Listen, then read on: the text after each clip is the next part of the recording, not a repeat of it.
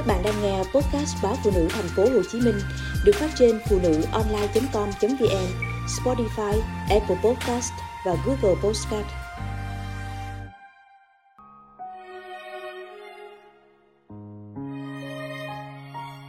Mua láng chuyện gần Ông bà ta đã đúc kết bán anh em xa mua láng chuyện gần và coi đó là một phương chăm sống khi phải đi xa quê, nhập hội với những người nơi ở mới. Vì vậy, mọi thành viên của gia đình phải biết cách mua láng giềng gần. Nhà văn Võ Hồng 1921-2013 từng kể có lần chạy chồng ông phải chuyển nhà người vợ nhờ ông sang hàng xóm mượn cái chày giả tiêu biết nhà có sẵn cái chày ông tưởng vợ quên điều đó nên mới hỏi lại thì bà vợ giải thích mình mới đến sống ở đây cũng nên làm quen với láng giềng sang mượn cái chày không phải là cách làm quen tốt sao? Câu chuyện đó cho thấy sự chu toàn và cũng rất tinh ý, nhạy bén của người phụ nữ. Đã quan tâm việc đến làm quen với xóm giềng mà còn biết tạo ra một cơ hội làm quen rất tốt. Vì vậy có thể thấy trong việc này, phụ nữ thường khéo léo và sâu sắc hơn đàn ông. Tôi nhớ hồi trước khi mới dọn nhà đến chỗ ở mới, trong lúc tôi còn lo khiêng vác đồ đạc, thì vợ tôi đã lân la hỏi chuyện chị hàng xóm đang chuẩn bị sinh em bé. Đến lúc ngơi việc thì đã nghe vợ tôi kể rành mạch chuyện của mấy nhà lân cận. Nhà nào có mấy người, quê ở đâu, làm nghề gì, có coi chưa? Thì ra mặc dù bận rộn, nhưng vợ tôi vẫn tranh thủ làm quen với một hàng xóm đặc biệt. Đó là người phụ nữ đang mang bầu, người cần được quan tâm, chia sẻ. Cũng là người thường xuyên ở nhà nên hiểu khá rõ các hàng xóm khác đó cũng là một cách tiếp cận láng giềng hiệu quả. Đôi lúc phụ nữ bị cho là bà tám nên dễ làm quen với người khác. Điều đó đúng mà cũng không đúng. Đúng vì có dễ dàng bắt chuyện lân la hỏi thăm thì mới có cơ hội làm quen và kết thân với người khác. Không đúng vì điều đó mới chỉ cần mà chưa đủ.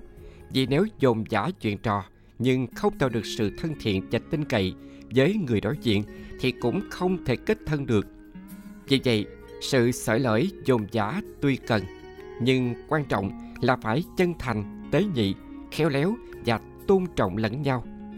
Dĩ nhiên đàn ông cũng có thể tạo dịp kết thân với láng giềng tự nhiên, hợp lý mà không tạo sự e dè của lối xóm.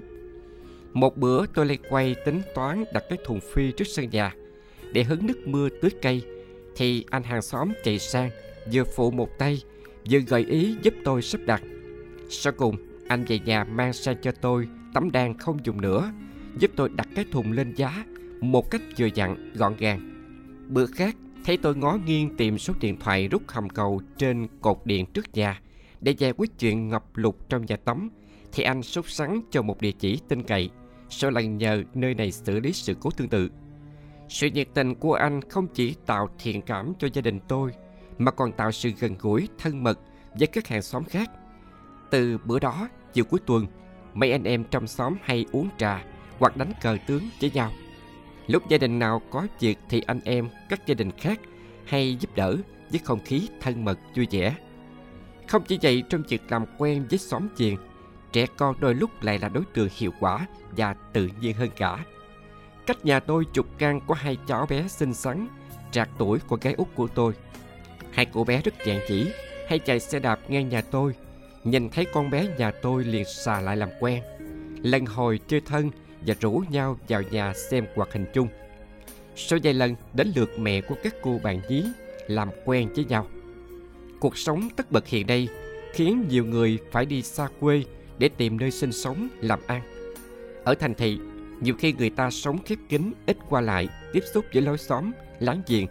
Thành ra đèn nhà ai nấy rạng. Tối lửa tắt đèn thì hàng xóm cũng không biết. Vì vậy, việc mua láng giềng gần là một nhu cầu thực tế để cuộc sống tốt đẹp hơn, dễ dàng hơn, an toàn hơn, chứ không chỉ để giao lưu quen biết cho vui. Bởi có láng giềng tốt và thân thiết thì có thể giúp đỡ nhau nhiều điều trong cuộc sống, từ việc hỗ trợ trong những trường hợp cần kiếp đến động viên cùng nhau xây dựng đời sống văn minh, văn hóa an toàn.